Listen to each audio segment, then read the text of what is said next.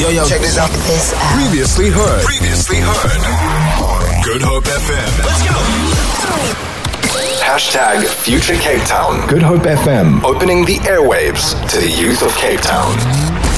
And joining us in studio, you're probably a fan of his podcast. My man, Josh Rubin, aka Josh Wide Awake. How you, bro? What's up, man? I'm good, and you? Doing great, man. The Wide Awake podcast. First and foremost, gotta let you know, okay? Yeah. When we were planning uh, Future Cape Town and we've been uh, interviewing young people doing amazing things, my producer could not stop saying, K, we need to get Josh on air. K, I, we need to get him. I said, okay, then, then, then get him. Get him. Get him. I'm here. So Jason Abels, he's here, bro. He's here. Are you happy? He's, he, Jason Abels is happy. Josh, how does it feel to be on the other side, by the way, being interviewed and not being the interviewer? You know, I'm I'm not so good at being interviewed because generally when you're interviewing someone, you just have to ask a question, you know? Yeah. That's that's the thing about my podcast is I bring on interesting guests. Yeah. That way I don't have to be so interesting.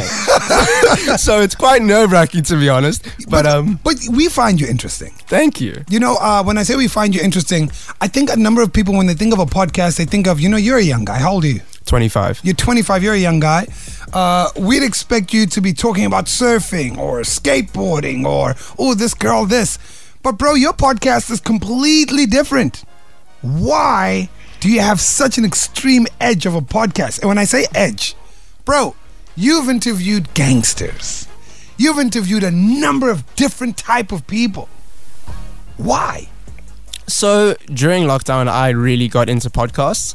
I was never a big fan of YouTube, or I didn't really watch it. You know, Yeah. I always knew I wanted to create video content, but I never really produced much of it, Mm. uh, especially not for YouTube. And I started watching a lot of podcasts, and I was like, you know, I spent up to three weeks producing one video, sometimes more, sometimes less, but generally around that period of time. And you produce a five-minute video, and people that like watching your work watch it for five minutes, and then it's over. You know. Yeah. So I thought the podcast is so cool because you can create a lot more content and people can enjoy it for much longer. Okay. And um, it's just what I like to do. You know, I love listening to people talk about things that I'm interested in. So I wanted to see if my documentary work, because I've been doc- doing documentary photography since I was like 15, 16 years old. Okay. And I was like, I wonder if instead of interviewing celebrities um, or kind of prominent figures, Yeah. why don't I just interview everyday people that I've been taking photos of and see how that goes? Mm. And um, I mean, the first episode was about me and my struggle with addiction. Okay. And um, you know, I didn't think anyone was going to watch it, but people actually tuned in and watched Yeah. it and enjoyed it. The second episode I did with an ex gangster called Turner Adams, and uh, he is a very, very interesting guy. And um, Why? Why did you think like, okay, let me go just interview this ex gangster? Why? So I've been taking photos of gang members for a long time. I don't know why I was kind of always drawn to it. I mean, I started taking photos of gangsters when I was like 15 or 16 years old. My parents had a shop in, in Woodstock, and I'd kind of just wander around, take photos of people, and meet new people. And um, you know, there's a there's a big problem with gang violence in South Africa. So there was there was always this guy that I've seen photos of, and I've seen him in documentaries, and it was Turner Adams, and I was like, this could be so interesting to just to sit down and have a talk. Because no, I don't think many people have seen someone like him on a podcast before. So I was like, Definitely. let's invite him in and see what he has to say. And you know, we've actually become quite good friends. I think he's uh, he's changed so much throughout his life, and uh, obviously, he's done some bad things. Yeah. But um, it's it's kind of he's flipped it around. He's he's served a lot of time in prison, and he's flipped Yes. it around, and he's doing amazing work in his community. So Love that. yeah, I just I interview people that I'm interested in. That's that's that's so insane, bro. Because I mean, I know um, a number of people in media, you know, in these big media houses, who would be terrified at the thought of, you know, what, I need to sit across the room from, you know, a gangster and, and talk to them and, and find out what goes on in their psyche. Have you been scared? What, what was your scariest moment, if you've had any? I've never been scared on the podcast. Um, you know, it was so funny when I brought Turner, and I mean, I bring a number of very interesting people into my studio, which is in my parents' house. So Whoa, whoa, whoa, whoa what? rent free. it's rent free. Like, whoa. So, so these guys agree to come to your home. Yeah, so um, I walk in and I often don't like. I, I tell my parents, you know, I'm, I'm interested in interviewing this person, and I've interviewed the person who runs the Satanic Church in Cape Town. He's this very interesting guy. He's a massive guy, tattoos all over his face. There's Turner. There's I've interviewed people from cults, and you know, I mean, they just walk in. Often they sit down, have tea and lunch with my mom, and while I set up.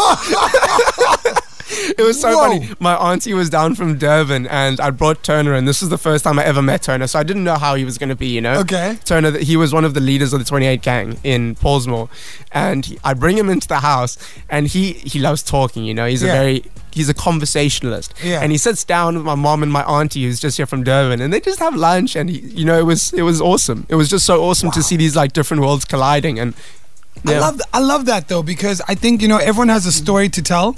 You know, we don't know how some people find themselves in certain positions. And the most important thing, and I loved what you said, is that, you know, he's doing stuff in his community now and he's trying to do things for the better.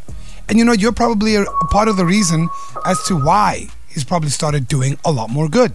Because he wants to change that persona. He wants to sit with people and have lunch just like anyone else, right? So I mean, I think he's been doing this kind of work for a long time. Yeah. And I was just, I kind of just walked in and, and saw the work he was doing. But the fact that he can kind of spread his message, and um, you know, a lot of people find it a bit controversial to have uh, gang members and, and that kind of thing on your podcast and give it a platform. Mm. But I never interview.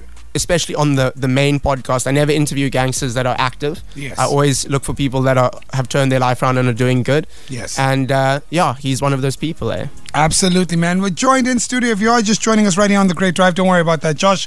That's just load shedding. We're still on air. All right, with Joshua Rubin, aka Josh Wide Awake. You've probably watched his interviews. You've seen his podcast. If you have any questions, 071 286 0639. A young gentleman who's going out in the world, started off with photography, and then you broke into the podcasting game. And let's talk about the podcasting game now. Now you're now you're uploading content and you're getting people commenting about your content. Do you feel pressure to produce sort of the same type of content, or are you just sticking to your guns? So I'm always going to be doing this kind of stuff. Very interesting kind of things that people wouldn't like. People, I want to bring people on that you wouldn't generally hear from. You know, um, I also want to diversify a little bit and interview. I would love to interview some of the the, the rugby players in South Africa. You know. Um, I think a lot of them have very interesting stories, especially from where they started to where they are now. I find it incredible, you know, being one of the the best rugby teams in the world. Yes. Um, so yeah, the, the the the tough thing with the podcast is finding interesting guests All right. that want to come on the podcast. All right. Um, which that that can be a big um, can be a bit of an issue. Yeah. So I've spent the past month or so. I haven't really done any episodes. I actually recorded one the other day that I haven't uploaded yet. But I've been kind of doing research and figuring out ways to do more episodes more frequently All right. and uh, episodes that aren't always reliant on guests. So sometimes we'll pick some interesting topics and we'll talk about those. You know, the, the funny thing is I just got a soundboard, a brand new soundboard, because I've been Hmm. Oh, working on fun. You're I've been working on like skeleton equipment, you know, like, just like as little as possible. So I went right. the other day and I bought this massive soundboard and I spent the whole day um, calling people because you can change your voice. You can make yourself sound like No a way. like a little kid or like a man like with a massive deep voice. so, so I spent the, the whole afternoon calling people like my dad and just like just playing around with them. Man. It was a lot of fun. Absolutely, man. He's in the building with us, uh, Josh Rubin, aka Josh Wide Awake. If you have any questions, 071 286 0639. We're chatting to him. We're opening the airwaves to the future of Cape Town. We're live right now on the Great Drive. Got Josh Rubin, aka Josh Wide Awake, in studio. We're opening the airwaves to the future of Cape Town. Hashtag Future Cape Town. Good Hope FM. Opening the airwaves to the youth of All right, so we're opening the airwaves to the youth. And Josh, look, man, we've we've been talking off air. We're also live on our Facebook page. That's facebook.com forward slash Good Hope FM. Yeah, some buttons just go off every once in a while. Don't worry about that. So, Josh, let's talk about content, right? And what speaks to the people, right? Now, I want you to tell me about the content you've done. Don't go into too much detail about what's coming, because I know you're working on some stuff. So, you've done your interviews, you've you know involved Caroline into your interviews. I can't believe I even know Caroline's name. It's, it's crazy. That's how much uh, uh, of your stuff we watch. Content. Why should young people be sharing stories online? So I think. Am I back? Yeah, there you go. So I think you know, like I was I was saying to you earlier, um, it's it's important to hear these kind of stories. Sometimes it's not always easiest to listen to it, um, and and that's where I kind of try and make things interesting. Um, sometimes things are a bit over exaggerated, but you have to find a way to tell a story that needs to be told in a way that people want to watch, Okay. right? So a lot of my stuff's quite raw, and um, I was saying to you earlier that a lot of the time, especially with TikTok around, people want to watch a 15 second video, they want to scroll right past it. Yeah. But I think it is very important to to share stories that need to be heard, and um, I mean that's what I try to do. And and with you doing that, you know, you, you said it, it gets a bit difficult. What has been the toughest interview for you emotionally? Where you were like, wow, I, I I don't know if the world can handle this. Like, what happened? Take us into your studio. Sheesh, I don't know, you know, because I do interviews outside of the podcast space as well. Like I go and uh, travel around and do interviews, and I also do interviews on the podcast. But I think for the podcast, there hasn't been any that I've been like, wow, this. Well, okay, wait. There was one interview. It's difficult in a different way. It was difficult as in I messed up completely, Okay. and we had to reform the whole thing. you know, sometimes I mean.